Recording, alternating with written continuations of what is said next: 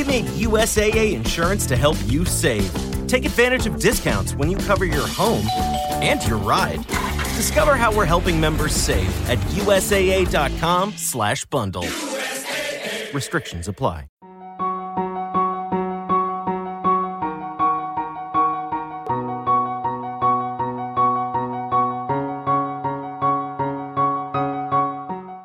Hi, welcome to Prince Kai Fan Pod, a Marissa Meyer book club. I'm Bethanie. And I'm Becca. And welcome to episode two. Yeah, I'm excited. Today we're covering chapters two and three of Cinder. Yes. And to improve our audio. Yes. So thank you for tuning in again. Please bear with us. We are learning and trying to improve. So hopefully this is better and um and we have we have plans for better better as soon as possible. So yes, we're looking into better uh, microphone equipment and software. So yes. just bear with us until we figure out this podcasting stuff. Everybody makes it look so easy. I know, right? Yeah. Thank goodness for our tech support. Yes, thank you to um, our tech support team, aka my husband. He's doing a great job. We really appreciate him. Thank you, Quentin. so, should we get started on chapter two? Yeah, let's jump right in because we left off um, chapter one off in a frenzy. There's we we did we did sorry. Um, yeah, we left off. We're at the marketplace. We've mm-hmm. met Cinder. Um, we've met Aiko, and there was a sudden change in the atmosphere at the market, and because Chang Sasha has the plague. Yes. So and we left off with them. Oh, do you want to read the actual passage? Oh, sure. Um, okay. Yeah, so Aiko, uh, and I'm starting just in the middle of page 16 here. Okay. Um, Aiko had some worry in her robotic voice and mm-hmm. not quite understanding what was going on. And Cinder tells her, don't worry. Um, they're hiding, crouching down in the back of her booth, and there they waited, Cinder breathing as shallowly as possible until they heard the sirens of the emergency hover come and take Sasha away. That's a pretty dramatic cliffhanger for our very first chapter of a book. it sure was. Yeah, and so we open up in chapter two, and the sirens hadn't faded before the hum of another engine rumbled into the square. People are running, people are spitting commands, it says. Um, and it Cinder, a SWAT team. It does, yeah. It's like this um, SWAT team is coming in. Exactly. So I'm picturing like the yellow hazmat suits and and all of that business. Um, yeah. Yeah. Um, and then Cinder is basically sneaking out the back of her little store. Well, first, I wanted to ask you um, there was a change to Chang Sasha's name at the bottom of page 17. Yes. Yes, I, there was. I looked it up. It added a suffix of J I E apostrophe S, and the E has a sort of um, sideways crescent above it. I'm not sure yeah. the name of that symbol. Um, I'm not, yeah. I Googled it. It's a little vague, but it basically says that it's common um, in Mandarin to add that as a title of honor. So I'm wondering if it's similar to saying Miss Rebecca, Miss Bethanie. Yeah, um, or like in Japanese, like Bethanie san is yeah. a respectful thing um, and a little more formal. Yes. So if any of our listeners um, know a better explanation of that suffix, we would love to hear it. Mm-hmm. Yeah, and we see it when Cinder is explaining to Aiko that they're going to burn Chang Sasha's booth. Um, yes. So, is this letumosis something that can be burned, or is this just to make people feel better and make them think that they're doing something to stop the spread? So, a little history lesson. Um, we compared this last chapter to the bubonic plague in the Middle Ages. Mhm. The bubonic plague was started because Pope Gregory the Ninth ordered the execution of all the cats. So Yeah. the rat population skyrocketed, as did the flea population, and the plague was thought to be carried through the rats and the fleas. So they used to burn an area where there were plague victims to kill the fleas because they would also carry the plague. Now it seems like Oh. this is airborne. So I Yeah. wonder what burning would accomplish. Right. Yeah. Possibly nothing. Uh, possibly it's just a calming mechanism just for morale, I guess. Um, Like spraying Lysol. yeah, pretty much. yeah, or, you know, um, just just using your oils or whatever, you know, it's just oils. Yeah. yeah, so could be. Um, yeah, because scientifically, like if it's airborne, I don't know that that burning the booth would really do much. Um, but then, you know, also, no other shopkeeper is going to want to come in and rent out that bakery after what just happened. So, That's very true. That's very true. yeah, may as well start over and rebuild, I guess, with a new tenant. Um, Um, so the square gets abandoned, and Yeah. Cinder is like really irritated. yes, Yeah. she definitely is. And it's, I love how Aiko asks, Are we in trouble? Well, because Because- Cinder starts trying to sneak out the back door with Kai's robot tucked under her arm. Yes, I don't. I don't know. I find Aiko adorable. Um, so she's asking if we're in trouble, and Cinder says no, she can't be bothered with a trip to the quarantine. She's So almost she's completely desensitized to the whole situation. Two seconds ago, it was, oh no, Chang Sasha, panic, cover her mouth. And now it's, oh, I just cannot be bothered with a trip to the quarantines today. I don't have time for it. I just don't. right. Yeah, and and I wonder how much of it is just that they see this a lot, and so it really is just kind of something that you'd be blasé about, or how much of it is that it's so terrifying and that this is just a coping mechanism and we're just kind of pretending that we're more annoyed by it than scared. I would say maybe it's a mix of both because we find out in this chapter why she's so afraid of it. Right. So I Yeah. would say it's a mix of both. yeah. We do find a lot more out about letumosis um, coming up. So, So let's talk Um, about there's a little bit more world building. yes. It's still kind of confusing Mhm. if the market is outside or not. It does talk um that don't worry, she's all the way across the square. So we know that they are on some sort of square. We know that there were kids playing. We know that they're at the market, but at the last chapter it's when they closed the gates it sort of seemed like it was more industrialized and now Uh-huh. she's sneaking out the back door into an alley. So are we still picturing like a farmer's market? Yeah, I'm thinking that it's more of a permanent marketplace than I had originally pictured.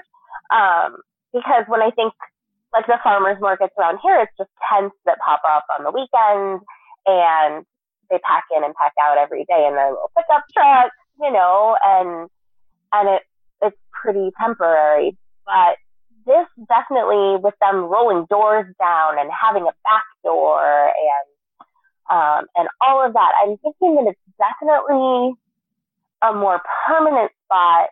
Um, and I'm still picturing open air, um, but I'm not exactly sure. Yeah, so there are some farmers markets that I've been to.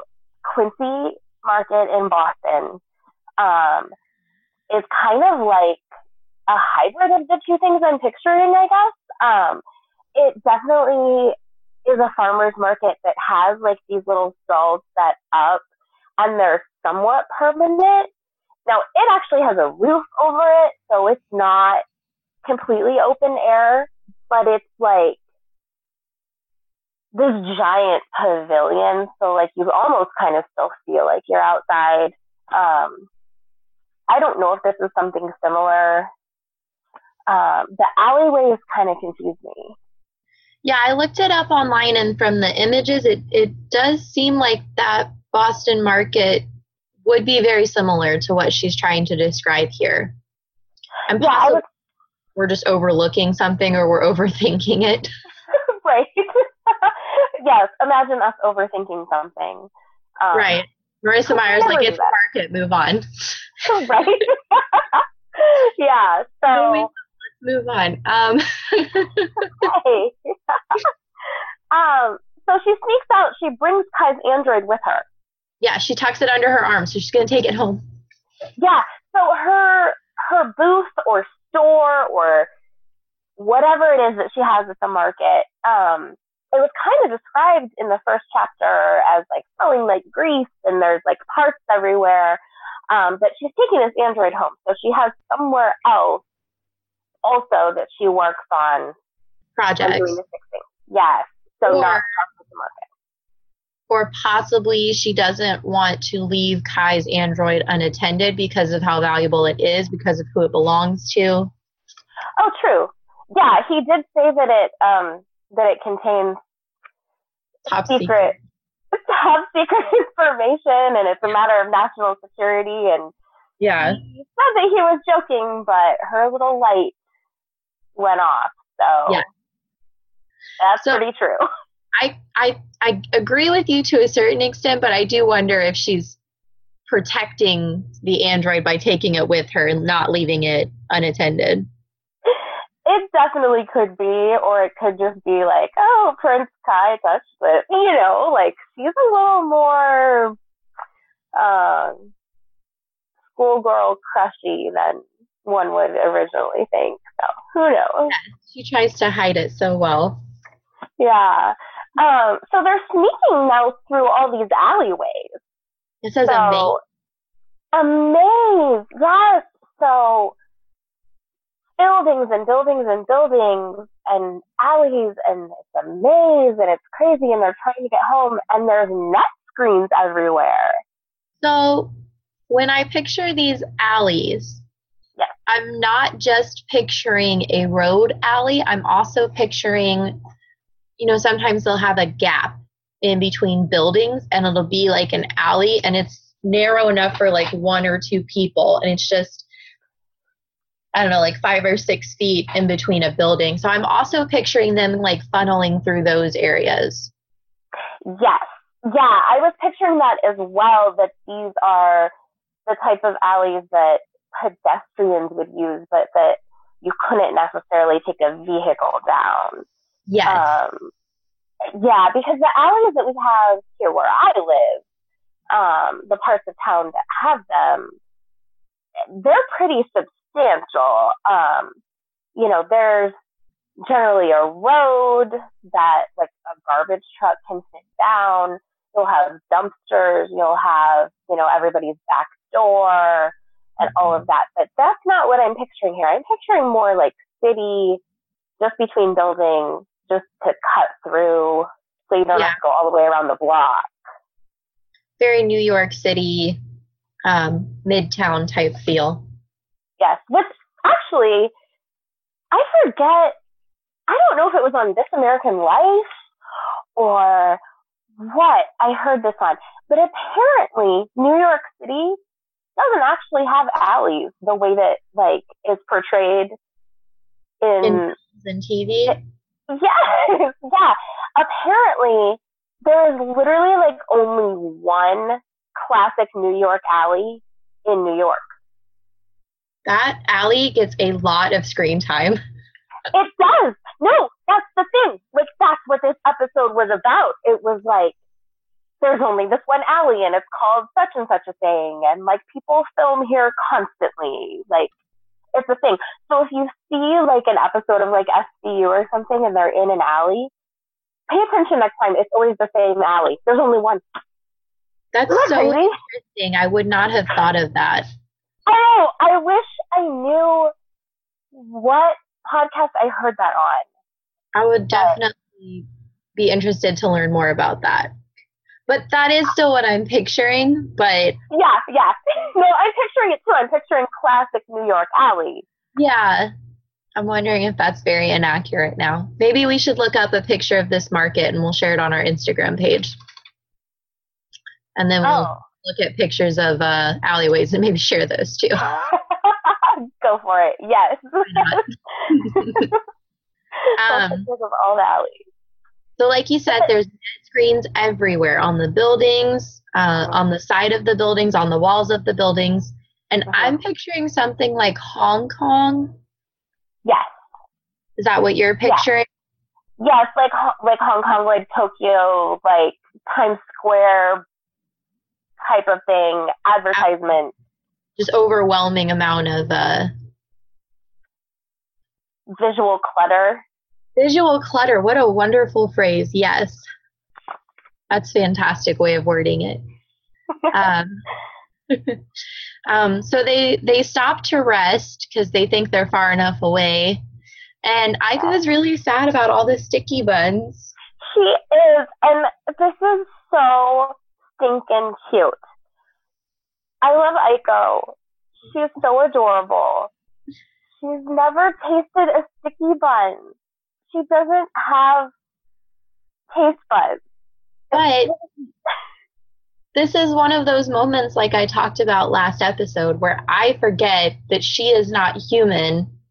And they're Yes. quick to remind me that it's because she doesn't have taste buds, which is good because that is not a robot sentence. That is not an android or a pre programmed response. That is all those sticky buns.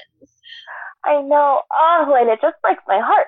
She has such sweet, like, feelings. And she's an android, and she has these feelings, and it's adorable. And I'm sorry, Aiko, but I can relate to the sticky buns. Because let me tell you, I will never forget the day, and this was how long ago? When did you start working with me? Um, in years? 2016, January. And had we been in the new building for a while at that point, do you know? I believe so because it was you were already on to standing desks when I started working there. Oh, wow. Okay. So this had to have been like, I know it seems like I worked there for a really long time. I know, this so had to have been five or six years ago. Um, cause it was, it was before I met you. We were in the old building. They hadn't remodeled the new one yet, all of this stuff. There was this day at the office that a coworker had this cupcake. And it was one of those like big cupcakes, you know. And it was a chocolate cupcake and it had purple frosting and I will never forget this cupcake. And yes, I have issues. Okay, whatever. Don't But- we all comes to cupcakes? Okay. but at the time, I was not eating baked goods. Okay, I had not had baked goods in months. They were out of my life. It was not a thing. It was not a problem. I didn't want this cupcake, really. That is not a sentence I have ever said in my whole life. it was temporary. But There have been times when I have gone to the store at like nine o'clock at night because I want ice cream or brownies or something. Like, I just have no. Ooh. Okay, I just remembered that there are brownies in my kitchen cupboard that I forgot about. See, Anyway, at my house, they would have been baked and eaten in a day and a half. oh, well, no, they've been there for three hours. I just oh, okay. okay. Um, wow. Um, so anyways, so there was this cupcake and it was in the break room and and and there were probably like six or seven of us sitting there eating lunch. And the girl whose cupcake it was just got up and threw it away. Just cupcake in the trash. And I was like, what's going on? And she was this like, oh, words right there. Okay, well, I just didn't want it. I didn't want the cupcake. And I just, I will never get over this. It's literally, it has been six years. I will never get over this because who throws away a perfectly good cupcake just because you don't want it right then in that in that minute? Yeah. Like, and there's six other people there who might have wanted it. You know, there's a whole office full of people behind you that might have wanted it, or maybe you want it in like an hour. Like it's only noon. You know, you've got like four hours of work left. What if you change your mind and then the cupcake's gone? Like, why would you just? And I don't even know where this cupcake came from or why she had it or anything. I she just threw it away. This is kind of familiar to me. So, like we said, we used to work together. I yeah. practice intermittent fasting. Um, yeah. And we had a breakfast club on Fridays and I wouldn't eat until 1.30 in the afternoon. So I would bring a Tupperware container for my, my Panera ba- bagel or my Krispy Kreme donut. And I would put my treat in my Tupperware container until 1.30 when it was time to eat. And I used to drive so many coworkers crazy because they would walk by my cubicle and see my donut and I just had to wait. I don't know how you do that. Like self control. Yeah, I don't have that. That's not a thing. That's not in my life. Um, thank you. Yeah. Anyway. So Aiko's upset about the sticky buns because she's never had one. It's so We cute. find out Cinder has never had one either. Oh my goodness. Okay, yes. Sorry, I totally derailed us, but this is important. Chang Sasha segregate. Not, yes, she did not serve cyborgs. It literally says Chang Sasha didn't serve cyborgs, period. Yeah. Just all matter of fact, like this is a thing and it's just a fact and So I'm wondering is this legal segregation where there's uh-huh. signs everywhere? You know, like in in the United States there used to be signs, in South Africa there used to be signs that would say whites only or blacks only. Uh-huh. So is this the type of segregation where there's it's legal, there's signs everywhere, you have to respect the signs and the legality of it? Or is it just, you know, she's prejudiced and Cinder didn't report the fact that she's discriminating against customers? Right. Yeah, we don't know yet. Yeah. Um it's bonkers to to realize that this sort of thing could still happen over a hundred years from now. Right. But I mean, I guess it's not super surprising. It, prejudice is kind of always a thing. We're still dealing with it even today.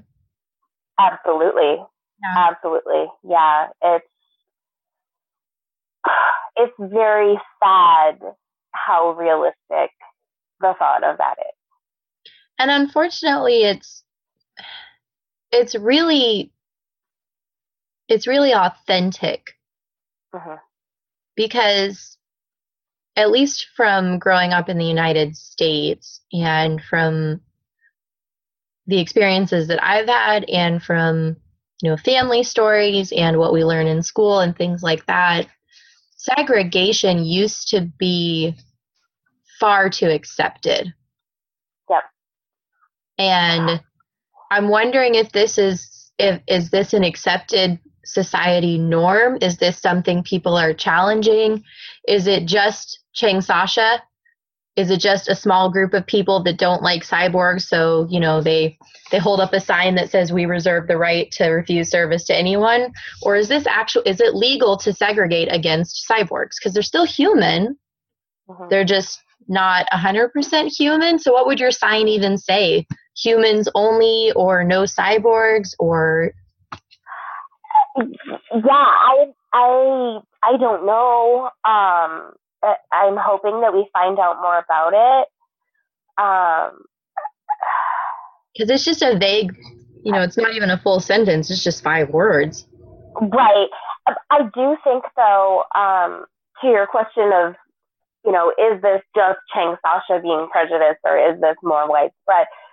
I would think that it's almost definitely fairly widespread with how Cinder goes to such lengths to hide the fact that she is a cyborg and the fact that it seems that a lot of people, um, you know, acquaintances at the marketplace and stuff don't know. That's a good point. Yeah, I would think that um, I would think that definitely it's pretty prevalent for her to be wearing gloves in this August heat that we have, uh, and and being worried about people people finding her out, basically.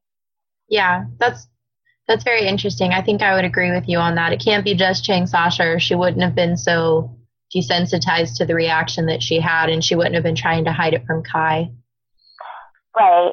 Yeah, and you know, definitely people um, people from marginalized groups. Um, there's definitely a history there um, where people have gone to pretty great lengths to try and hide the fact that they are part of a group that is normally um, what's the word discriminated against. Um, you know, we have obviously World War II. You know, we had um, we had we have, people. My sisters and I recently did a 23andMe and Ancestry and found out I already know that I have Romanian roots from um, part of my family and, and gypsies, and that some gypsies did die in World War II. Um, but now we have found out we also have Jewish ancestors who died during World War II. And uh-huh. that was one of the largest attempts at covering up your heritage. There were several people who dyed their hair, changed their name, cut their hair, changed their clothes, ran away. Um, uh-huh. And so it's definitely interesting that she would go to such lengths to try to hide who she is. Uh-huh. It makes you wonder what the consequences of being a cyborg are. Right. Yeah, I, I don't know what the consequences would be, and I do hope we find out. Um, and then, of course, you know, people hiding their ancestry, you know, it's, it's obvious, it's of course gone on longer than that, you know, back in times when slavery was legal, um, you know, we did have people of African descent who were lighter skinned and could pass. Um, so the whole passe blanc thing, which my French pronunciation is awful, um, but that was a thing. Um, you know, if you could, if you could pass as a Caucasian person, then you could more easily escape north and uh, and it's and interesting that. that that's even a factor because there are some there are some physical characteristics that are common in Romanian gypsies, like you know, and Jewish people. But for the most part, I mean, you couldn't look at me and be like, "Oh yeah, she's definitely Romanian." No, I'm just I look like yeah. anybody else. Um, but you could look at someone who's a little darker skin and has kind of curly hair and think, I wonder if she's mixed. And so it's interesting that we're given this idea, this inflection that she tries to cover up who she is. But really, it doesn't seem to be that difficult, at least for her. If she just wears, you know, long sleeves and gloves and boots, uh-huh. that's not something other people could easily do. She just has to wear the right clothing to hide who she is. And I'm wondering, right. are there other cyborgs who have to put in quite a bit more effort? Or even that it's that it would be impossible to hide in certain situations. I don't know because yeah, we don't know really what cyborgs are or how they're made or or anything like that. I'm definitely interested to find out. But I would think that definitely there's probably a spectrum, um, and that Cinder comes from a more privileged end of cyborgness in that she can hide it from a lot of people. Um, as opposed to someone who might not have the means to hide it or mm-hmm. possibly has too many physical extremities that would give it away. Um, and then there's possibly those who don't need to go through any links to hide it, really. I mean, if, for example, you had, I don't know, maybe you replaced a rib cage or something, I mean, you could even, that doesn't need to be hidden at, at all. So it's interesting the the different levels of being a cyborg, and we're not really given that information yet, or anytime soon, even. But it's definitely something we should keep an eye out for, so we can try to see what where she falls on this hierarchy of cyborgs. Oh, for sure. Yeah, yeah, definitely. Um, oh, it's also interesting I know. Sorry, I'm excited. I am. So let's let's move on. So she doesn't. There's prejudice. It's segregated, and then we. She's walking home and she sees the palace. Yes. Speaking of segregation, um, I mean, really, we definitely have.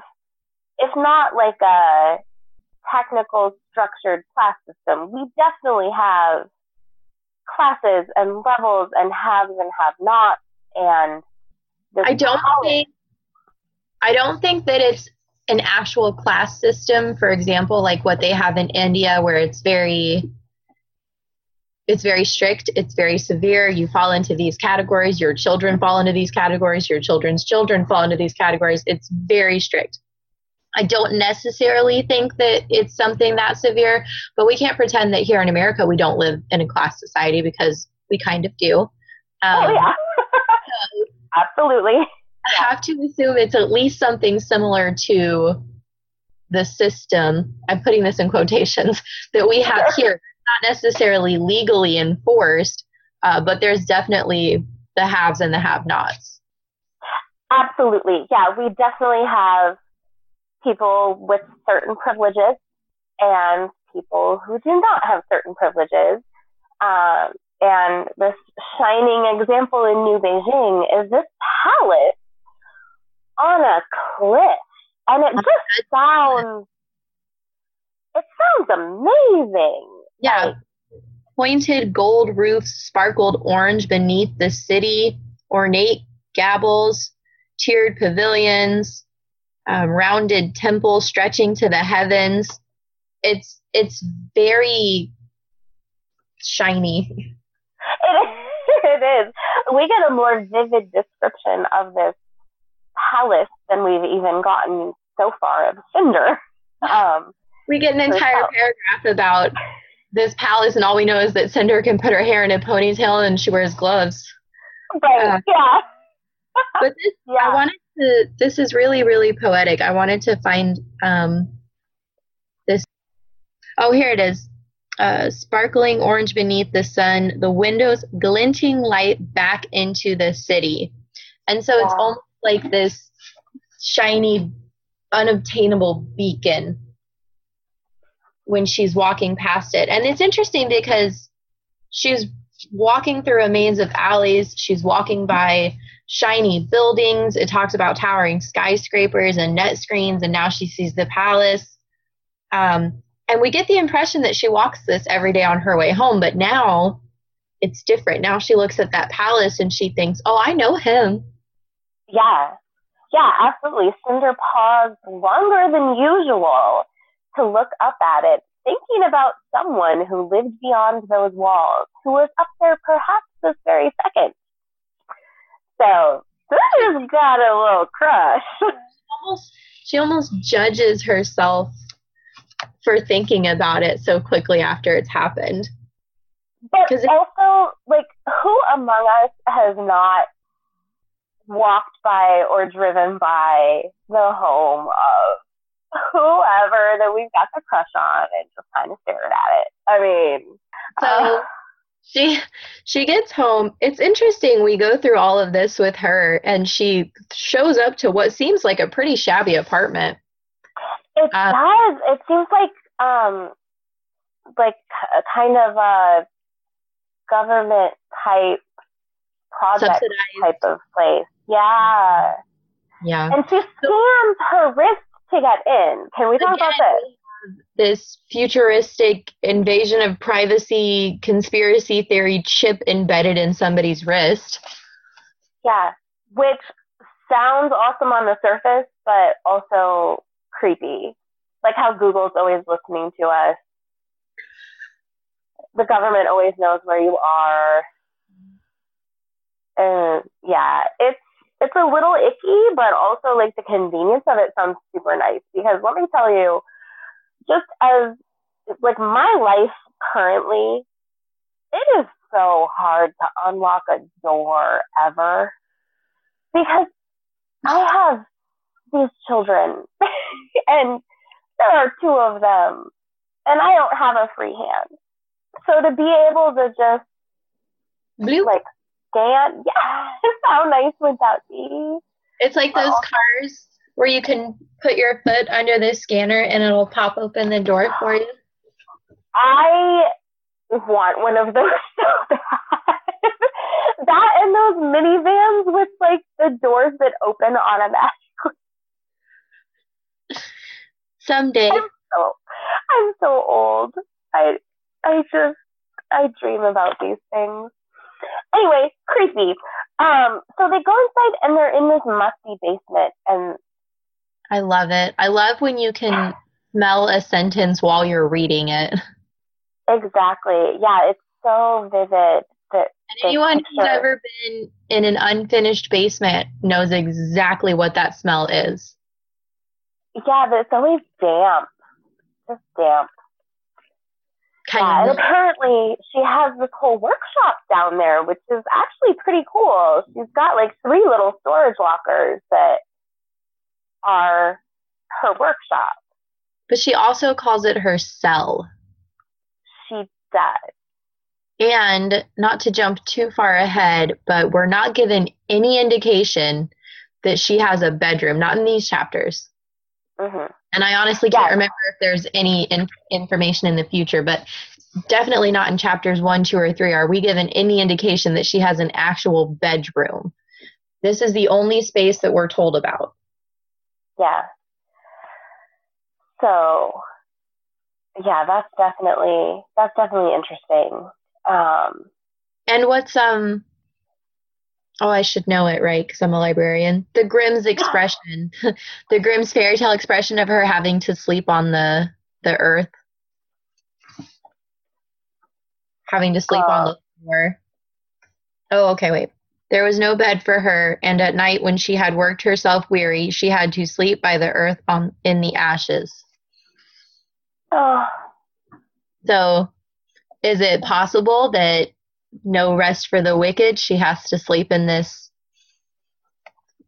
cave cell dungeon workspace that Adri has blessed her with because that's basically what she says is that Adri gave it to her. I really hope not. I really want her to have a real bed at the very least, but uh, yeah, we don't know yet. Um, but so they drop Kai's android off. They go upstairs. There's children running down the corridors. Um, it's a bustling, bustling place, and they go into the apartment. And the first thing we hear is Adri, the stepmother, telling someone that Peony looks like an old woman and needs a lower neckline. So lower necklines are still a thing over a hundred years from now. And this just makes me mad because I'm sorry, but this whole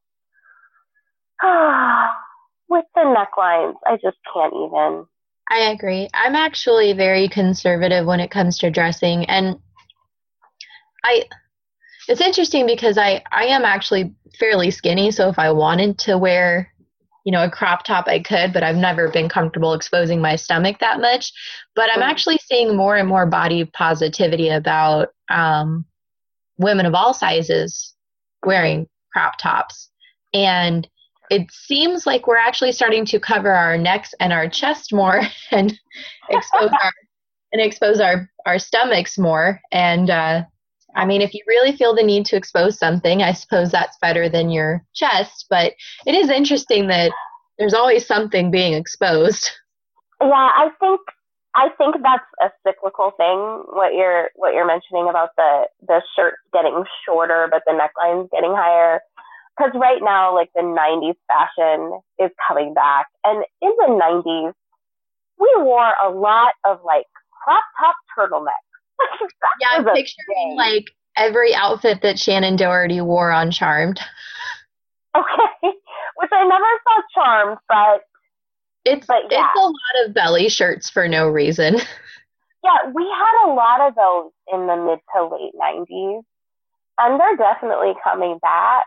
Um, which actually makes me kind of concerned because if the 90s come back and the 2000s are next, and I cannot handle those low rise jeans coming back. like those were terrible. The little tiny butterfly clips. I did do a lot of them. Chokers. yes. Uh, yeah, that's true. It wasn't all bad. Yeah. Anyway, yeah. So. So we get again again we're not told anything about what cinder looks like but we find out what peony looks like we find out what pearl looks like and we find out what adri looks like in this uh, chapter here we do. yeah we get a very thorough description of adri she is yeah. all done up even yeah. though she leaves the apartment yeah she's not going anywhere she's got this full makeup on in the august heat that we have been told is humid. Uh, uh, why? So we're also told she has a holographic fireplace. Okay. So what? her appearances, because it's not keeping you warm, girl. Uh, yeah, but also like, how terrible does that sound when it is a hot, humid day and it's August and it's miserable, and you're looking at a fire? I just I would rather look at a pile of ice cubes. Why are you looking at a fire? I that totally sounds. Yeah, I have issues in the summertime when it gets hot. I won't eat like hot food. Oh yeah, oh yeah, that's like I'll eat like cereal or cold sandwiches or a salad or something. It's just too hot to eat hot food. Yes. It's yeah. Too- yeah, it's not pleasant. I I don't understand this fireplace. She they are living in this apartment building that's so overcrowded. It's been just subdivided and subdivided and subdivided until it's just a million teeny tiny apartments. So they're not wealthy people. Well, it also says that she has um, replications of antique fans on the wall as decoration. So it seems like that plus you know, she's very obsessed with her daughter's looking a certain way. She wears makeup even though she doesn't leave the apartment. It seems like she's very concerned about appearances. Absolutely. Yeah, she seems definitely materialistic and definitely into appearances and into looking a certain way to impress whoever. She just yeah, she just cares a lot, clearly, about. And this, uh, we also get like a Mrs. Bennet Pride and Prejudice vibe from her. She's obsessed mm-hmm. with finding her daughter a husband, and it doesn't seem like this is a new thing. It seems like she's this is what she's put all of her focus on. No one seems surprised when she said, other than the seamstress, I suppose, but her daughters, her stepdaughter, no one seems surprised when she talks about Adri needs to find Pearl a husband. Mm-hmm. And she's 17. Pearl is 17. So, and then we also get, and this is where I take issue with, let's take her waist in some more. We want her to find a husband. So being thin is necessary to to be attractive enough in quotations to to get a husband. I mean, it also uh-huh. says that you could already see her the edges of her ribs beneath the fabric and they still want to tighten it in they still need to she needs to look thin and yes in asian culture historically speaking there has been a preference for women who are pale women who are thin but it, it's more body positive now in our society and so it seems like this is a step back Absolutely. This is at least 130 some years from now. And this is still a thing. And it's just. And it's possible it's a thing. It's possible it's a thing that came back, but you know, I'm just thinking of like how. Okay, so for example, in um, you can go online and look it up. In the early 20s and 40s, women wanted to look thicker. They wanted to have more curves. They wanted to be a fuller figure. And there were actually products and advertisements that would sell types of lard to women to quote fatten them up. And all you can look it up online. I can share a picture if anybody wants. Um, there are actual advertisements that would say things like feeling a little too skinny and it would provide all this stuff that would help you quote fatten up so you would be more appealing. And now yeah. we're getting more and more thin in you know in the 90s they had like the heroin chic stuff. And now we're getting a little more body positive. So are we rolling back in a couple hundred years into the future? We're talking about being thin again? Apparently um, and we should find that ad one of those ads and put that on the instagram by the way. Oh absolutely. I can find that really yeah. easily. Yeah i've seen those before too. Um, yeah you know because right now i feel like we're kind of in a moment where um, there are a lot of people working very hard, um, not just to be like body positive about, you know, being a little bit bigger, but also just all across the board, right? Because people are skinny shamed too. I mean, all the time. That's the thing.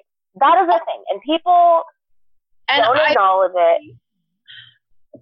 So I am skinny, and and that's just uh, luck of the draw, yes. But I do work out. I do diet. I do, you know, I work hard on that. But I will say, skinny shaming is one of those things. I think that for me, I feel guilty even being upset about because I know that it comes from a place of, for lack of a better word, jealousy, and so it's you know yes they're shaming me for being skinnier than they are but not because they think being skinny is bad or right. wrong and so it it almost makes you feel at least on my end of the spectrum it almost makes me feel a little guilty um, i do have several friends who are quite a bit more supportive but um, at least on my side of this scale it's it's not always happy and positive some people are like ugh i hate you that's the one that's the one I can't stand the most. You know, when I when I say random things like, "Oh, I love ice cream," they're like, "Oh, I hate you. I can't eat ice cream."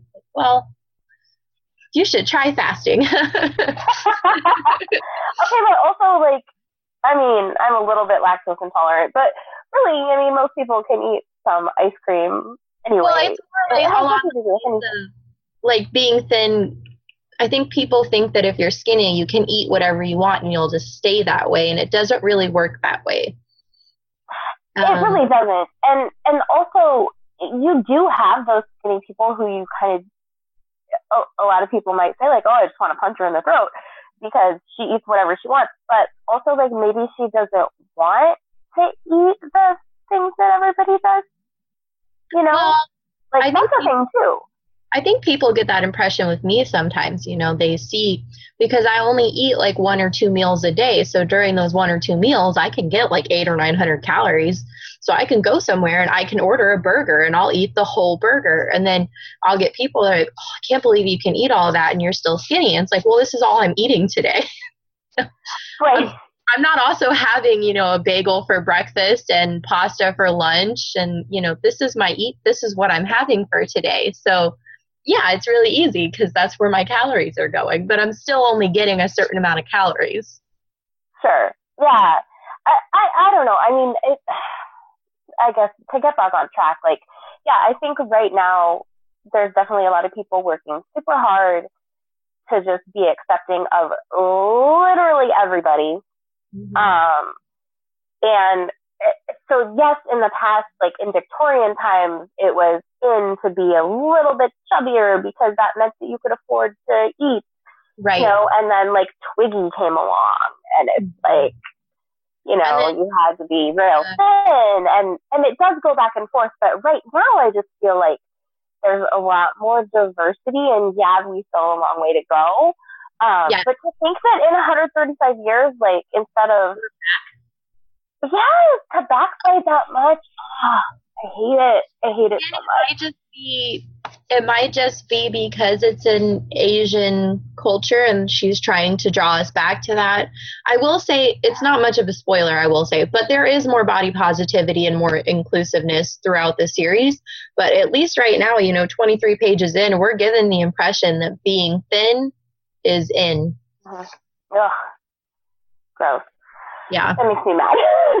anyway, um, um, we find out that Pearl is 17. This we 17. get so much information. So we find out Pearl is 17. We find yeah. out that all of Cinder's income goes directly to Adri. She doesn't get to touch it at all. We find out that Adri will thinks Aiko is a toy and that legally speaking, Cinder belongs to Adri. She is her property. So yeah, she's, so, she's still allowed to be someone's property. Okay, because so she's a cyborg, so she has like some bionic parts, but she is still mostly human. I mean, she started out human and then got these cyborg parts and yet she can be property. That just so much of this these chapters it's interesting that we're told that she's property because we also learn in these chapters that she's quote adopted. She refers to these people as her her stepmother her stepfather her stepsisters. So we're not given the indication that they're her her masters for example it's almost like she's a pet. A pet who works hard. right. Well, like one of those showbiz dogs that like supports their whole family, I guess. Yeah. I, I don't know. Because Is it a facade? Do we think that the word adoption is merely more acceptable than the word purchase, and so we adopted her? I don't know. It's so depressing. It is depressing. We can uh, move on because it's depressing, but it, it is something we should make note of. She is a no, property of Adri's. She belongs to her. Absolutely. And they threatened to sell her. Yeah, they're going to sell her part. So, how much of her is cyborg that you can sell her for parts? Do right. we assume that when you sell her for parts, there's still enough left of her to be a whole human, to be alive? Do we assume yeah. selling her for parts essentially means killing her because those parts are keeping her alive? Yeah, we don't know yet, right? So we know a foot, a hand, something in her eyes, and her ears. And her ears. So you can live without a foot, a hand, or eyes or ears. Yes. Your quality of life is not going to be great. But you can uh, live. Uh, but you can live. But yeah, we don't know. Does she have a bionic heart? Does she have cyborg lungs? Is her spine human her or steel? Are there neuron receptors that rely on the this computer in her brain to breathe, to feel, to eat? I mean, Mm-hmm. It's we don't know yet. We don't know any of that, but we know that it's a threat and not an empty one. Because Aiko gets Absolutely. scared. She hides behind Cinder. As soon as as soon as Adri says that, she hides. She's fearful. Aiko and her emotions, I just love. And again, she's a human trapped in an android's body. She is. Oh, I love her. Um, Anyway, so there's that. Um, and Adri says that if Cinder can fix the hover with the mag belt, she gets to go to the ball. Yes. So apparently the hover is their transportation. It's like their car. Mm-hmm. Um, now we see the light again. The so orange light Adri in the corner. is not telling the truth. Now Aiko doesn't know that. Aiko thinks it's true. Um, But Cinder is not fooled. Her computer lets her know that Adri is not sincere. Cinder ain't going to no ball. Yeah. And so we're in their apartment. We have the seamstress. We're threatening to sell people off for parts. We're lying about going to the ball. And then again, um, the, the TV interrupts us. Yes, So we have another interruption. with a lot of information. We learn so much right now. And not all of it is from the TV. Some of it is just from Cinder's inner monologue in Yeah. in between skits of the TV. Yes. So should we Um, separate those two? Should we talk about what we learned from the TV and then all the stuff we learned from Cinder's monologue? Perfect. Yes. Okay. Prince Kai comes on the TV. Yes. and Press conference. and they have like this automated home where Pearl can just say volume on to unmute the TV. So that is And it almost sounds like she's saying it irritated, right? Because it says batting the seamstress away. Volume on, you know. yeah, yeah. Well, Prince Kai's on. You know, we gotta listen to him. Gotta see what Uh, the handsome prince is talking about. Yeah. So he's saying that Prince Kai is saying that they are researching to find a vaccine for letumosis. Um, and we find out that the disease has taken one of his parents and threatens to take the other.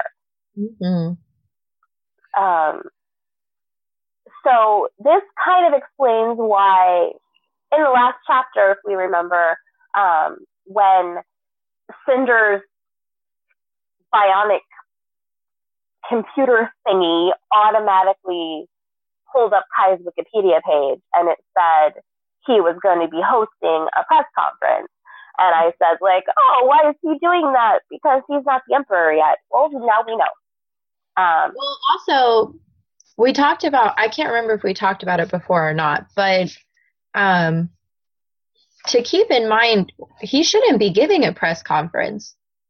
He should have um, staff, he should have public speaking staff that represent him, that give announcements on his behalf. So that tells us the severity of the Letumosis issue that the crown prince is actually the one out there reassuring the people, not a representative of the royal family. Yeah, that's a good point. Um, because definitely most, like we think like White House communications, you know, normally it's like Sarah Sanders. um, But that, every once in a while, the press comes out and says stuff. So yeah, um, yeah, so they'll, they have spokespeople, they, they give the updates, but when something big happens, you know, you'll have the president in the Oval Office addressing the nation. we interrupt this broadcast. And it And it has to be seems like that's huge. what this is doing too. So, um, yeah. So he's he's talking about um how they says no longer we can, can we claim this disease is re, re, relegated to the poor rural communities of our country. Uh-huh. So it was originally thought to be isolated. It it definitely seems to be, and there's definitely um, some echoes uh, uh, to me of like the AIDS epidemic here, Yeah. um, where originally many people thought that only certain populations were susceptible. Well, Um, um, if you if you remember correctly, it wasn't even called AIDS in the beginning. In the beginning, it was called GRID, gay related immune deficiency, because that is how sure they were that it was just isolated to the gay community. right, yeah, which So there are actually quite a few parallels here to AIDS because we also find out it originates in Africa. Yes, yes, yeah, yeah. So that is definitely another similarity. Um, and we find out that it has now surfaced in hundreds of seemingly unconnected communities throughout the world. So this is a worldwide epidemic. Hundreds of thousands of people have contracted this disease and died. And we find Adri's husband. Yeah, she con- he contracted it on a trip to Europe when he was adopting Cinder. So there we get the word guardian of an 11 year old cyborg. So now we find out she was 11 when she was adopted and that uh-huh. she originally came from Europe. And of course, this is heartbreaking. At least she was adopted in Europe. Yes, and and we find out that her basically her only memory of this man is him being taken to the quarantine. And Adri complaining that he can't leave her with, and it's in italics, this thing. Yep, thing. was not happy about this adoption, and it sounds like she wasn't given any say in the matter. Yeah, it definitely does. Um, yeah, it's not it's not great. There's a lot of kind of heartbreaking stuff to me in, in Yeah. here. Um, I mean, we find out that there were awards and prizes for him, that he was um, a technology inventor, um, and that it says whatever it was hadn't taken off because he left his family almost no money when he died. So we're given this impression that he's sort of a failed inventor. yeah, and so I definitely picture him like Belle's dad in Beauty and the Beast. Yeah, it's not necessary. I I would say I picture, due to the circumstances, I would picture a much younger Yes, person. You know, perhaps the um was it was it Chris Klein that p- played him in the modern adaptation with Emma Watson? I would picture maybe him. yeah, I don't know. I didn't see that one yet. Um, Um, but I definitely I cried. You should watch it. okay. but I definitely I've seen it five times, and all five times I've cried. oh my goodness. Um, but I'm picturing him, but yeah, younger and less bumbling, I guess. Yes. Yeah. Um, but then this is right where we find out though Prince the Prince Kai is on the screen. Someone hands him a note and the screen cuts out. So something big has just happened. And it then cuts to a newsroom um, where they report that the emperor, so Kai's father, so his mother now we find out has passed away from letumosis. His Yes. father, we find out, Emperor Rikan, has just entered the third stage of letumosis. So we know there's stages. How many do we think there are? I'm guessing four because the third sounds like a very big deal. And just there's four stages of cancer, so I figure there's four stages Well, of any. you can't have too many stages, right? Because Right. you know, if there's if there's for example 15 stages, then Mhm. it almost wouldn't even be severe until you got to 10 or 11. So I agree. I think Mhm. it's probably 4. It is very dramatic that they seem to be informing Kai On TV. on TV while he is doing a live broadcast that his father's disease has progressed. Which so yay that they didn't wait until he was done and then pull him aside, but it's also it's quite dramatic to you know cut to a black to hand him a note cut to a black screen and then this news anchor is on the um, television hmm Yeah, and also like, so the news anchor already knows what's happening. So Yes. how many people knew before Kai knew?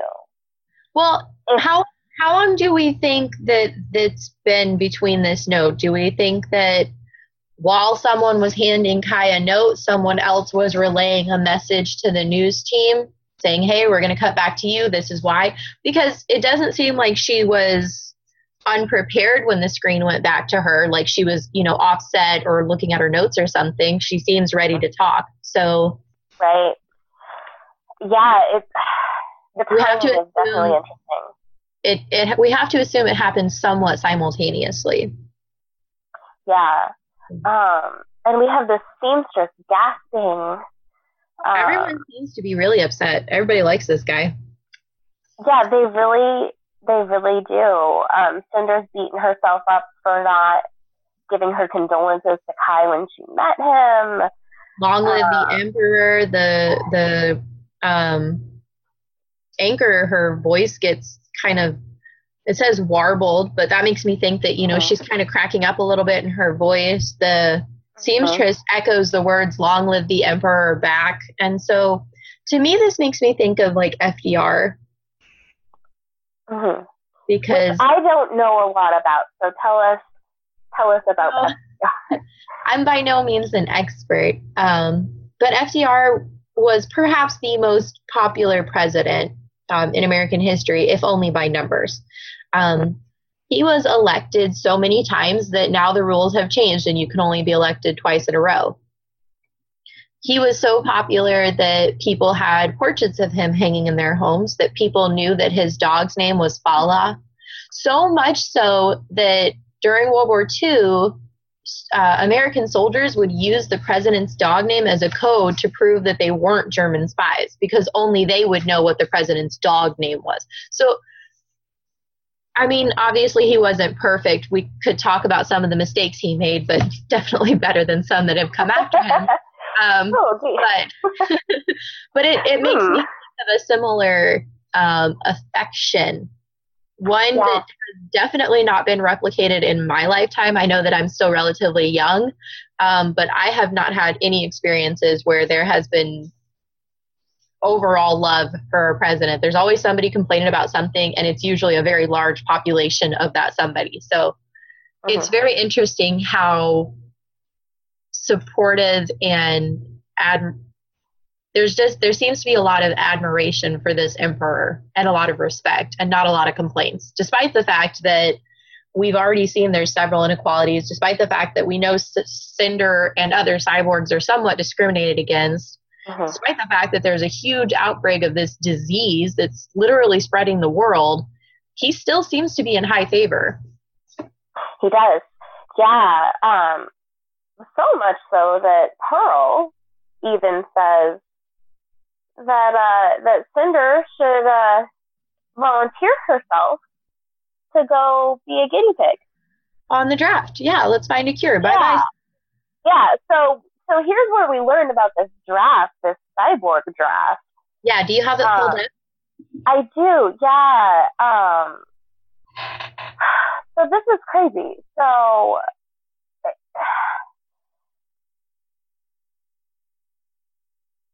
she she tells Cinder that she could volunteer. So the cyborg draft has been had been started by some royal research team a year ago. So it's only been around for a year but it, it's much like the um, the draft for the armed forces during like Vietnam. Um, every morning, a new ID number was drawn from the pool of so many thousand cyborgs who resided in the Eastern Commonwealth. So this is not just New Beijing; this is all of the Eastern Commonwealth. also Mumbai and Singapore. Uh, yes, so Mumbai and Singapore. So we have India and we have Singapore that are all part of the Eastern Commonwealth. So which Singapore isn't necessarily large. It's it's actually a city state, which means it's an entire country in just one city. Um, but it is a very, at least in current society, it's a port city. It's busy, it's hustle, it's bustle. It's very popular. It's a stopping point for almost any trade in the eastern seaboard. So it's interesting that they would even have jurisdiction in Singapore and Mumbai. Yeah, so I'm guessing that this Eastern Commonwealth, I mean, it stretches pretty far, and and I'm guess I'm guessing that it's probably all of what is now currently Asia. It seems like it. It does, yes. It stretches all the way from India to Singapore and New Beijing, so we've got China in the mix. I would assume, I guess, that probably like Japan, Korea, Vietnam, um, you know, Malaysia, um, Indonesia, all of that would be most likely a part of this as well. I agree. It seems like it's a very vast empire. Yeah, it's a big empire. Um, and they're drafting these cyborgs for antidote testing.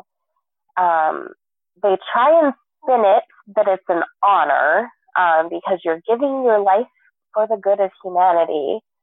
Um, but then it, it says it was really just a reminder that cyborgs were not like everyone else. And here's where we find out, I think, something pretty important about cyborgs. Many of them have been given a second chance at life by the generous hands of scientists and therefore owed their very existence to those who had created them. They were lucky to have lived this long, many thought. It's only right they should be the first to give up their lives in search for the cure. There is a so lot going on in that paragraph. Oh my goodness, yes. So So cyborgs uh, are not cyborgs are human. Yes. They are humans who have been in some sort of medical accident or catastrophe that has damaged parts of their body and to fix those parts of the body it says scientists not healers not doctors uh-huh. scientists yep. found ways for them to continue their existence and created them that's in actual uh-huh. quotes who had created them that's a very specific word not who had enhanced them not who had saved them not who had rescued them who had uh-huh. created them yeah. So yeah, especially with it using the word created, it's it's as if they ceased being human altogether and were created into a cyborg. A cyborg. Yeah. Yeah. So yeah, it doesn't talk about healing. It doesn't talk about saving. Yeah, it's it's created. Yeah. And again, like, and those are the two words I think that stand out the most. It says scientist. It doesn't say doctor. It doesn't say healer. It doesn't say surgeon. It doesn't say anything about medicine. It says scientist. And then yeah. created. It doesn't say saved. It doesn't say healed. It doesn't say rescued. It doesn't say anything about medical advancements or marvels. It says created. I think those are the two words that really separate cyborgs from humans, at least in Absolutely. this society. Yes, absolutely. I agree. Um, and then to go on to the other half of this spectrum that we were talking about, um, this is not the Cinderella I grew up with. Oh, no. no. Cinderella, as she has been portrayed in my lifetime, is usually like meek and kind of killing them with kindness. And Pearl says that she's to send let's uh let's volunteer Cinder for the draft and Cinder is very quick to advocate for herself. Oh yeah. And then Absolutely. you could get a job to pay for your pretty dresses. Yeah. Yes. Yeah, she's sassy. Snapbacks. Yes, girl. Yes. Yeah. I'm liking the sass on Cinder. I'm liking the telling her that she would have to get a job. Um because we find out we find out just like a page later um, more about. Um, it says Adri would never volunteer Cinder for the testing because that would be the end of her only income. So, so Cinder. No, Cinder is the only income. And has she been doing this since she was adopted at age 11? We don't know, but I would assume, I guess, that she had been doing it at least as long as she was capable. Um, yeah, because it says that, you know, her stepfather did not leave them any money. Um, and it certainly does not seem that Adri has ever worked, ever. Yeah. Um, yeah. Um, then, so here's where we get kind of our first introduction to Peony, really. Yes. Peony says, We can't volunteer Cinder. I need her to fix my port screen. So previously, we're given the impression that Cinder is quite fond of Peony and that they actually do have an affectionate relationship. This doesn't really sound very affectionate to me. I need her to fix my port screen, not I can't live without her, not please don't hurt her, not don't take away my sister. What are Yeah. what are your thoughts on that? Yeah, I wonder how much of this is that Cinder is just such an other, um, and and not really seen as a human. And then I wonder how much of it is does Peony just not feel comfortable, you know, admitting that she cares at all about Cinder in front of Pearl and Adri Right, who clearly don't care. right. Um, yeah, because she doesn't want to separate herself in that at least in that moment. right. Yeah, I mean, this is a small family. Um, you don't want to isolate yourself in any way when Right. family's involved and if, you know, they're what you have.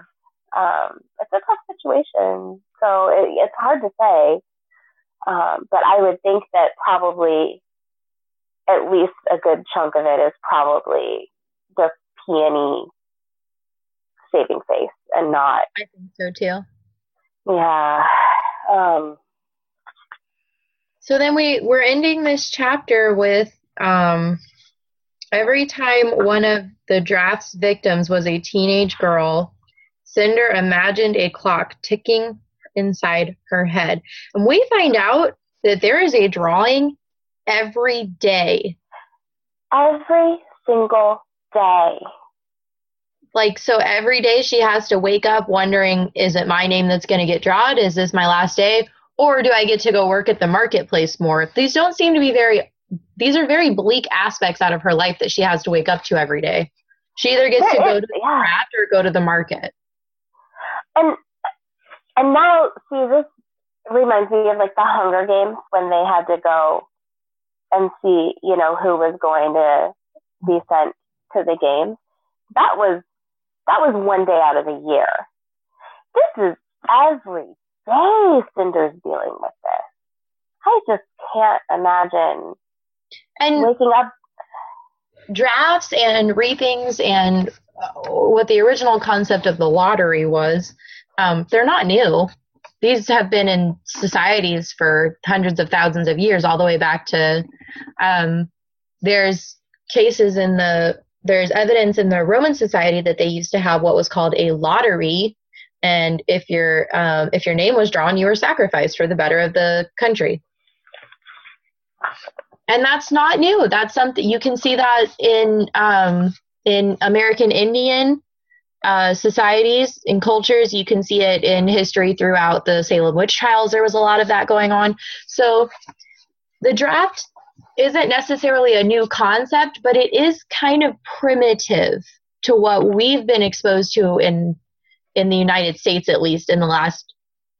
I mean, yes, there have been military drafts, but not necessarily something that is guaranteeing death.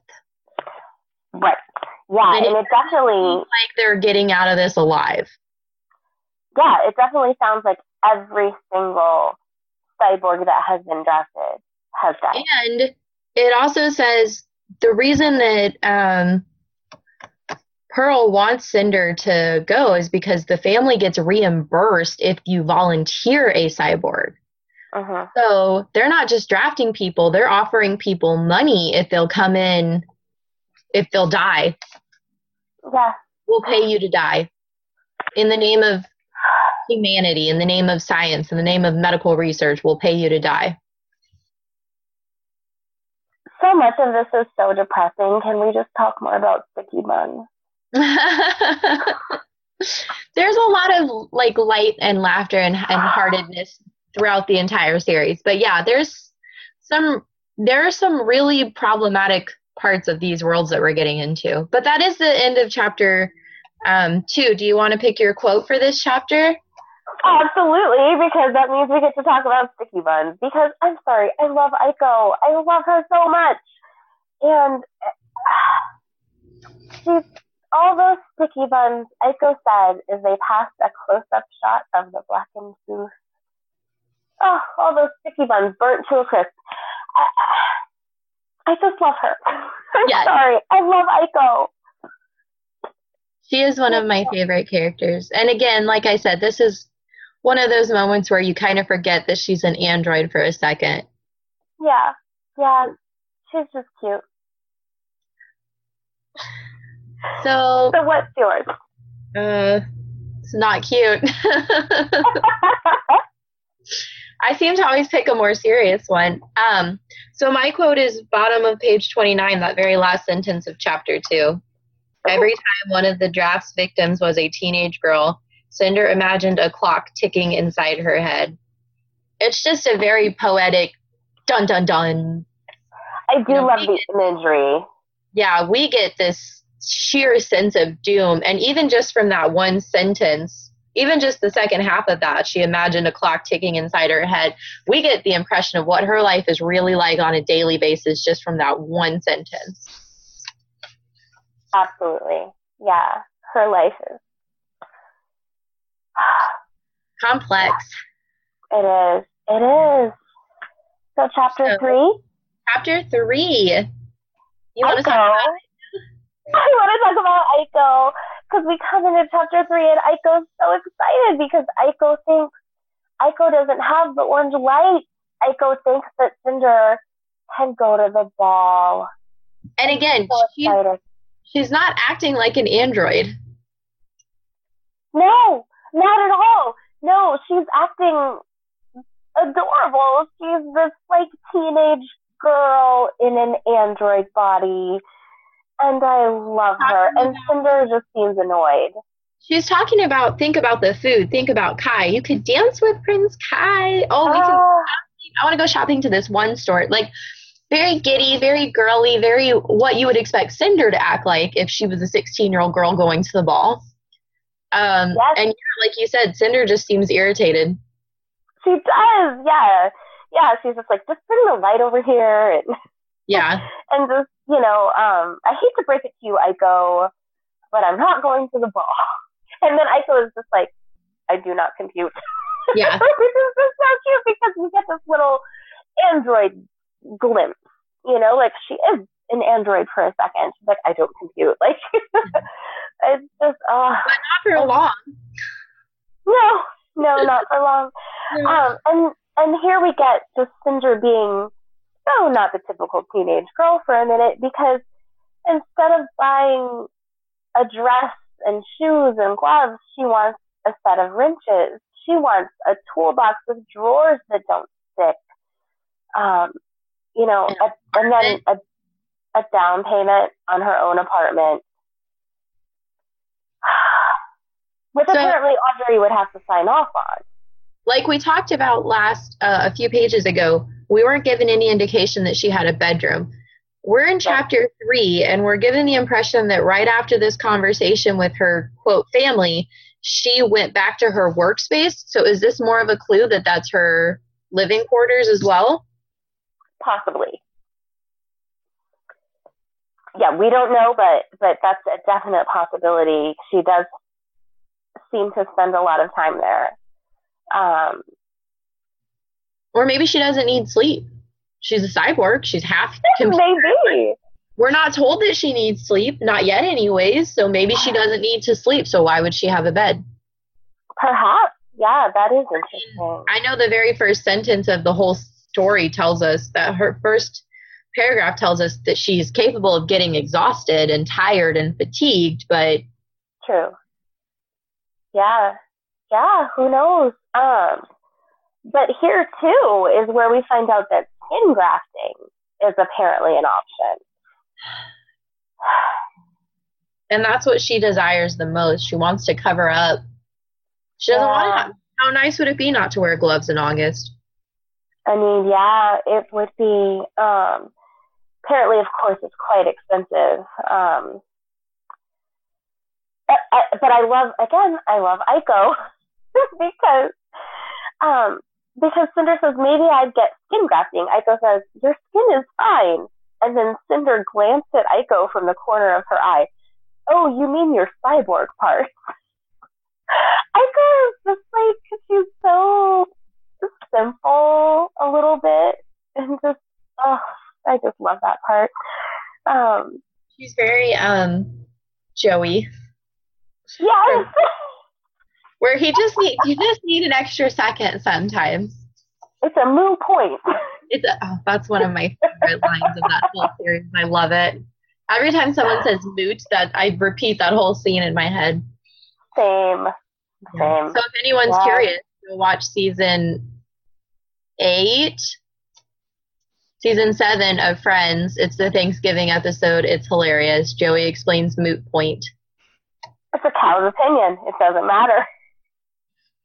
Have I been living with him too long, or did that all just make sense? it does make sense. It does. It, it makes total sense to me. So that was um Friends Friends interruption. Anyways, back to Aiko wanting to go shopping. I'm sorry. Is this going to become a recurring segment where we um where we have our friend interruptions? That's fine. Okay. okay. Like I'm sure people have seen it. Excuse me. Sorry. Um. Anyway, so um, let's see here. They are. Cinder's a little sad here about not going to Little. the ball, though. Yeah. Yeah. we she get this really. whole we get this whole image in her head. She's trying to talk herself out of well, I wouldn't fit in at the ball anyways. But then she she kind of does picture herself dressing a certain way, acting a certain way. Yeah. We get a little bit of a description here. Her mousy hair would never hold a curl. She didn't know Yeah. the first thing about makeup. Um, and then she talks about she she talks. I almost want to read this whole paragraph. Yeah. Yeah. Okay. She wouldn't fit in at a formal ball anyway. Even if she did find dress gloves and slippers that could hide her metal monstrosities, her mousy hair would never hold a curl, and she didn't know the first thing about makeup. She would just end up sitting off the dance floor and making fun of the girls who swooned to get Prince Kai's attention, pretending she wasn't jealous, pretending it didn't bother her. Although she was curious about the food. So we get this whole emotional paragraph, and it's like, yeah, that food probably would be delicious. Right. Yeah. But pretending she wasn't jealous, pretending it didn't bother her. Yeah. Which isn't that almost always what we're doing when we're sitting off to the side making fun of people? We're pretending that we're not jealous. Playing it cool. Yeah. Mm. Playing it cool. Playing it cool. And then Uh, she talks about, well, the prince was nice to her at the market. Maybe he would dance out of politeness. out of chivalry. Yeah. And then immediately, it's a it's an impossible fantasy. I'm not going to think about it. Mhm. Yeah. Um. So she was cyborg, and she would never go to the ball. Yeah. And then we find out um, a little bit more of her appearance finally on top of page 34. Oh yes. Okay. So at 14, Peony had already developed curves that Cinder couldn't begin to hope for. Mhm. If Cinder's body had ever been predisposed to femininity, it had been ruined by whatever the surgeons had done to her, leaving her with a stick straight figure, too angular, too boyish, too awkward with her heavy, hard, artificial leg. So now she says surgeons. Yes, she does. And also, this makes me wonder.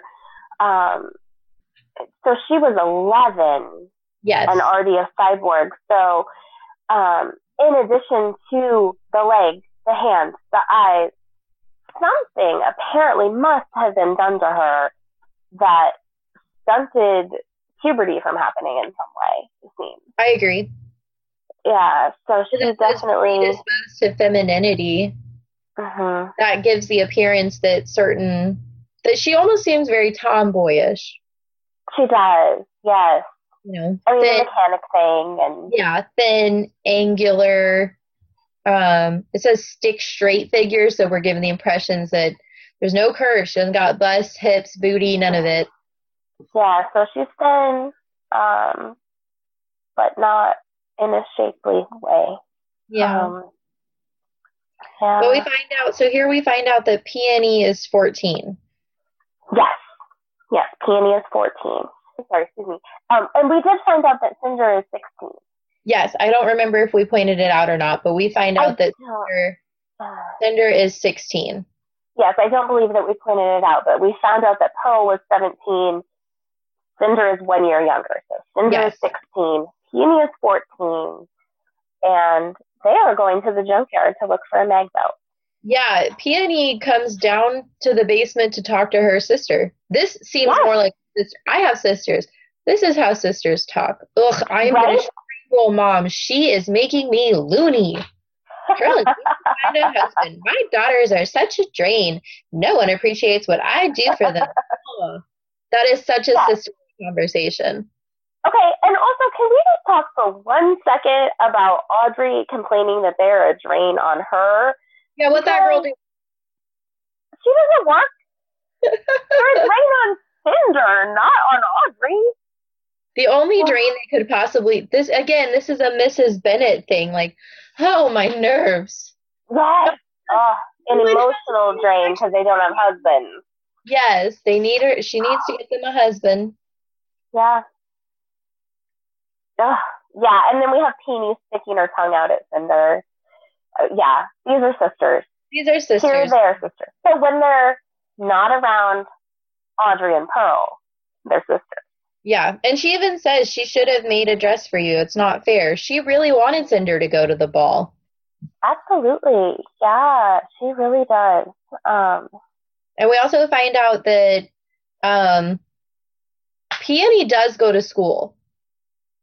yeah, We're not given the does. impression that Cinder does, but Peony does go to school. So do we think that she doesn't go to school because she's working, or possibly they get out of school at a younger age, or maybe she didn't go to school at all? She was educated until she was 11, and then they tossed her into the workforce as this, you know, cyborg income. yeah, uh, perhaps. Yeah. Um,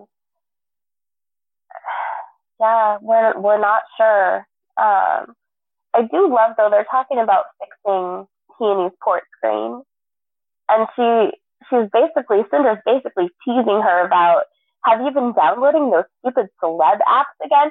So I'm picturing Peony like playing like the Kim Kardashian dress up game. Yes, I was thinking the exact same thing.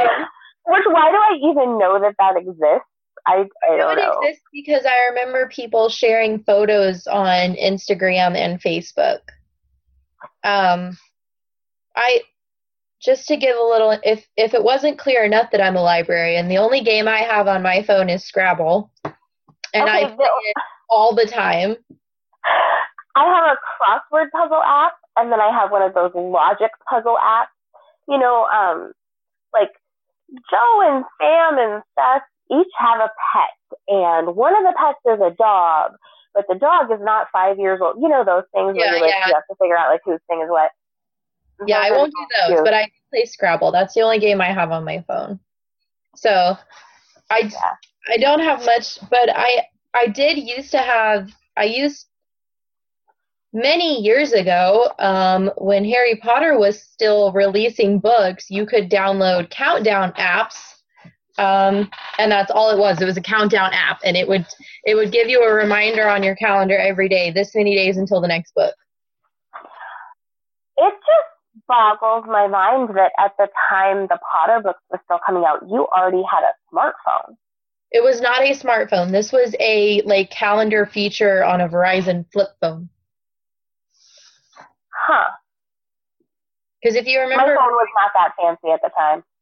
So Verizon flip phones, when the last Harry Potter book came out, I was 18. Um, oh my god. I might have been 17. I was one Oh, of dear. those two.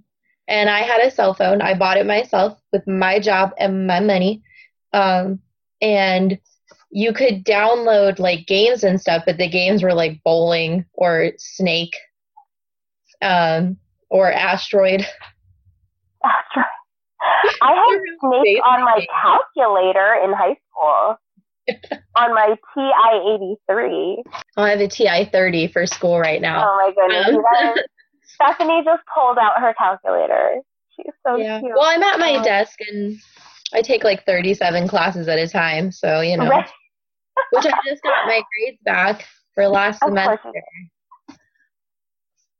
And I got all A's again. And I was super nervous because I'm, I'm so, I want that 4.0 when I graduate. I'm so frustrated every time I don't get close to it, but I'm right now I'm still there, so we'll see.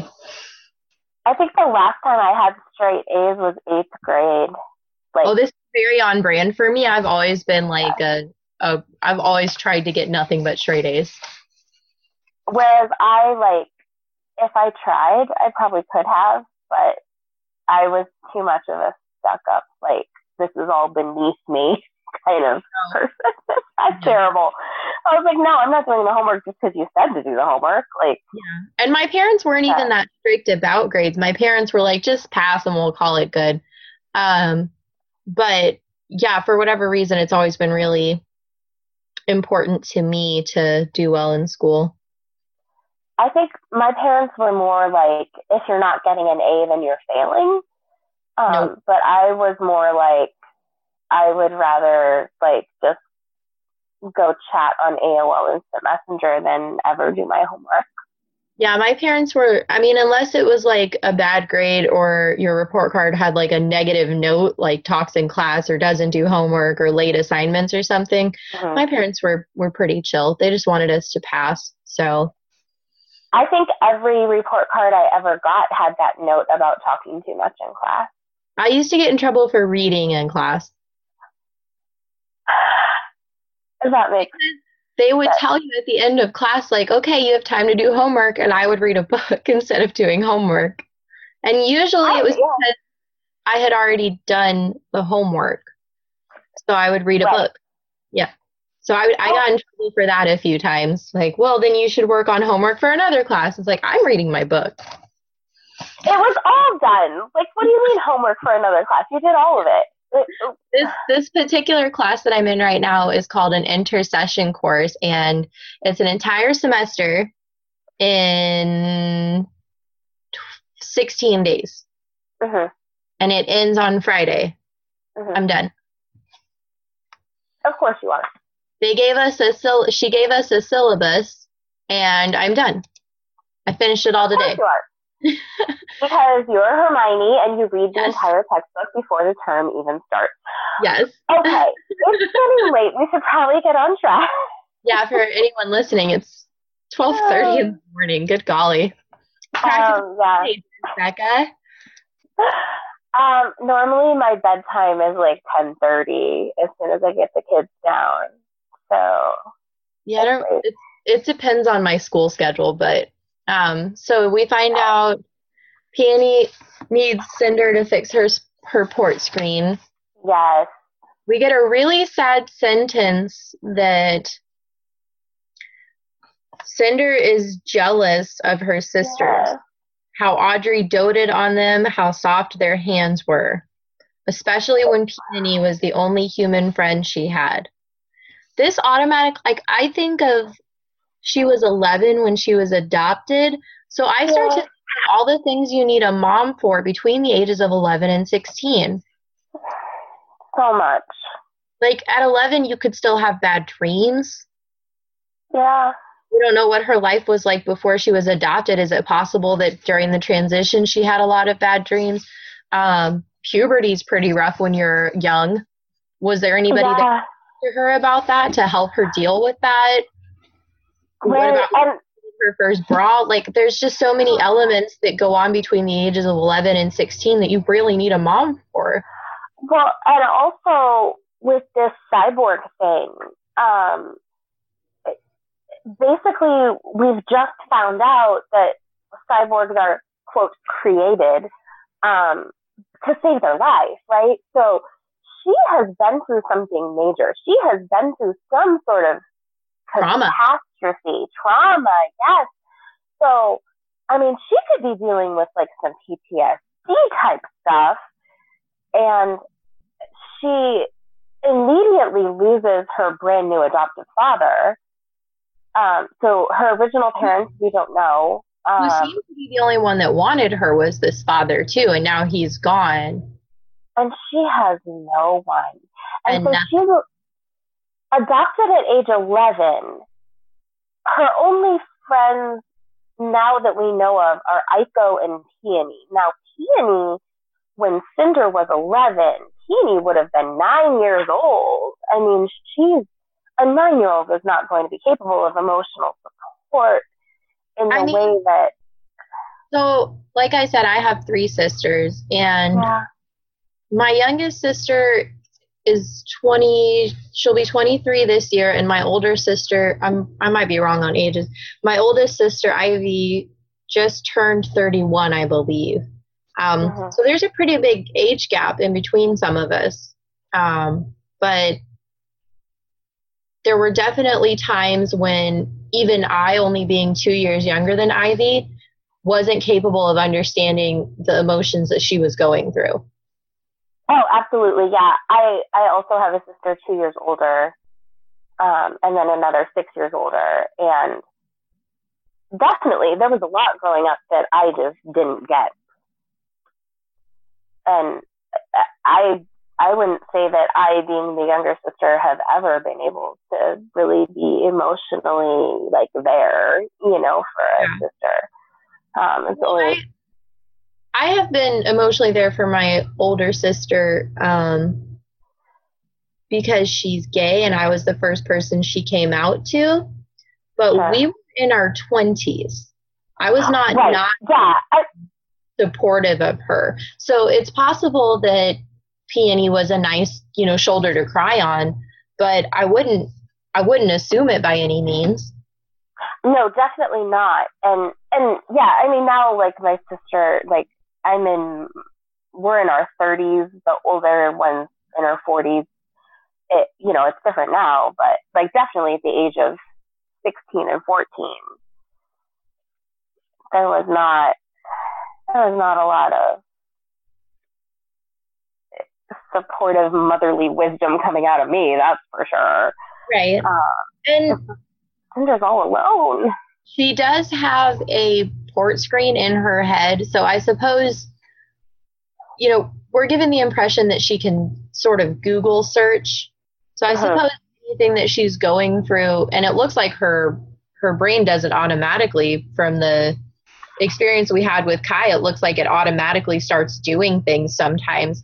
So I assume. You know, when she is going through certain things like puberty or needing a bra for the first time or something like that, she can Google it but it's really not the same as having a motherly figure.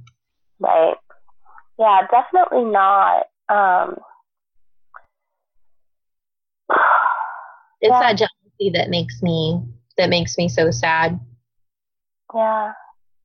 Just the fact like soft hands I get it, she works hard, but she was jealous of how Audrey doted on them and that's that says a lot.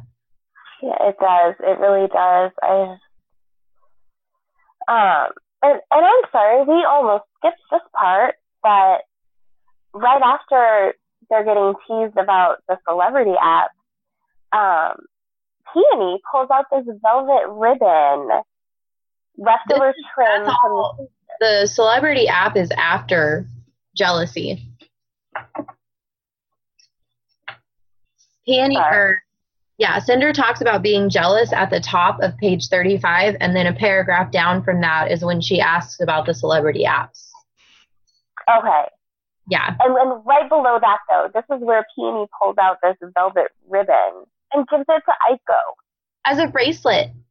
as a bracelet. It's so cute. I She it. obviously cares very deeply for both Cinder. She obviously has an affection for both Cinder and Aiko. She really does, and uh, it's a little. I don't know that I would necessarily call it problematic, but I, I worry a little bit because the way that she treats Aiko and the way that she treats Cinder is so similar, and yet Aiko is a droid and Cinder is kind of a human, or was a human, or is a human. Do we think that the affection is the same? That although she. That although she feels an affection for Cinder, she also feels that same affection for Aiko because it does seem similar. I agree with you there. It does, and it almost seems like a pet a little bit. Yeah, both of them. See yeah, so yeah, these relationships they're just they're interesting. I guess they are. They are. They are. Yeah. And then um, Aiko is practicing her sarcasm. So adorable. I love She's her. human. She's human trapped in an android body. She is. Um, yeah. They're talking about going to the junkyard, and Aiko says it's going to be a bundle of fun. Yup. and it says that she's scanning the makeshift bracelet with her sensor. So I'm kind of picturing her like holding her wrist out and rotating it and just kind of yeah. firing her bracelet. Like, you know, when you first got engaged and you just like stare at your ring constantly. Or a new manicure or something, yeah. Sure, yeah. She's admiring this bracelet ribbon. Yeah. Oh, it's cute. I love Aiko's sarcasm. She's adorable. Um, so Peony wants to come along to the junkyard, um, which is good because Cinder has a story for her. She sure does. She definitely does, and that's where we leave off. Which is very exciting because we know what that story is. We do. Ah, It's very exciting that we get to we get to be a part of that little moment where she talks about bringing her into the story. I love it. I love it What so was much. your what was your quote for this chapter? Oh, just Aiko saying, I have a fantastic imagination. She does have a fantastic imagination. I love her imagination. Exactly. She does. She's just, mm, she's the best. The best. What was yours? Mine, um, she was cyborg and she would never go to the ball. Ugh. I know I always pick these heart wrenching ones. Sorry. I'll try to come up with something happy. No, no, don't, no, because you are who you are and you love what you love. I do. It's perfect. It's perfect. Um, so those are the chapters this time. Yes. Um, uh, so we have a segment. yes, we have a new segment to introduce, which was your idea, so I'll let you introduce it. So we have Bethanie's egg hunt. Um, so we're going egg hunting. Um, so I am unspoiled. Yes. Uh, I technically have read Cinder. I have read Heart of Scarlet. Um, but I had twins. My brain stopped working. I remember so little. Um, and I have not read the entire rest of the series. Bethanie has. I have So multiple times. yes, Bethanie is our super fan. She is the expert, and she is going on a hunt for the Easter egg. Yes. So, Bethanie, how does this segment work? So, an Easter egg, if you've read these books multiple times, you will notice that just like in Harry Potter, uh, there are tiny little clues. Some are very significant, some are just kind of cute. Um, but they are little tiny Easter eggs that pop up later on in this book and in the rest of the series. So, for these two chapters, there is one. Okay. So, one. one Easter egg total one Easter from egg. If you become a Patreon member, you can um, see what that Easter egg is. So, there will be discussion on there eventually. Yes, the Patreon should be up by uh, the end of June. And one of the, um, we're talking about making one of the rewards uh, Bethanie's Easter egg hunt. So you'll be able to chat with me. We'll have an open um, chat box between us and other Patreon members, and we can talk about all the Easter eggs. And maybe I missed one and people can point it out to me. Perhaps, yeah. So, you guys would be able to talk about that there. I can stay out of it and stay unspoiled. Yeah, spoiler free is very important. yes. So watch for that. It's very exciting. Yes. Oh. And um, so next week we are reading chapters four and five. Yes. And so read those and Yeah. we will talk about them next week. In the meantime, um, be sure to follow us on Facebook, Instagram, Twitter. We are at Prince Kai Fan Pod. You can email us, Prince Kai Fan Pod at gmail.com. And please, pretty please rate, review, and subscribe. Um, if you could leave us a review on Apple Podcasts, that would be amazing. Um, if you leave us a review, we will read it on the show. We will give you the shout out. Um, And- so grateful. Remember that if you subscribe on Apple Podcast iTunes, you will get an instant download whenever we post a new episode. So you won't even have to go searching for us. Ooh, okay. Yes. So- My iPod is not that high tech, so I don't know these. so, I, have an iPod 4, so I'm not very high tech. Oh, okay, yeah, I have the fourth gen also, and um, I have to physically plug it into my computer to make anything happen. Oh, nope, don't have that. I don't have that problem, but oh, okay, I do. Um, yeah, I have to plug it in, and it won't. Um, it'll no longer update. And- well, I should specify that I have the iPhone. oh, okay, mine's an iPod. Yes, so there is a difference there. Okay. But it- so, Rate, review, and subscribe on iTunes. And if you subscribe, it will immediately download as soon as we post an episode. yes, Um, And you should be able to find us on your podcatcher of choice. If you have any trouble, please let us know. Yes. Um, yeah, because we want to know. Um, we want to know how you're finding us, and and if you had any trouble finding us, let us know so that we can look into it and get it fixed. Because we want to make it as easy as possible. I was able to pull us up easy peasy on Podcast Addict, which is what I use. Um, and then, of course, we are on Apple Podcasts now, SoundCloud, uh, and then everywhere. I will leave links to the new episode um, as soon as they're posted Monday morning. I'll put a link to it on our Instagram, so you'll be able to find it really quickly. And um, if you would like us to share your favorite quote from the chapters, you can email it to us at princekaifanpod at gmail.com, and we will be happy to read it on our next episode. Absolutely. Write us a review on iTunes. We will also read it on our episode and give Yeah. you a shout out on our Instagram. Yeah. So, So, Yeah. Next time, chapters four and five. Yes, there's a lot going on. Make sure you're ready.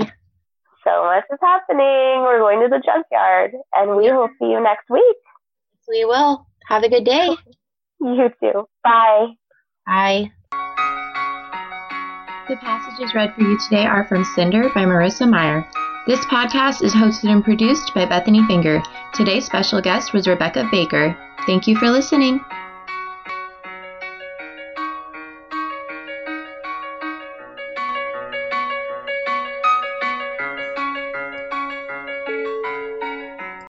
Getting sleepy. Your CPAP mask is clamped tightly to your face. You will not toss and turn through the whooshing. You will not throw the mask. It's not working, Harold. People who struggle with CPAP have partners who struggle too. Luckily, now there's Inspire. No mask, no hose, just sleep. When I snap my fingers, you will remember to visit inspiresleep.com. Inspire is not for everyone. Talk to your doctor to see if it's right for you and review important safety information at inspiresleep.com.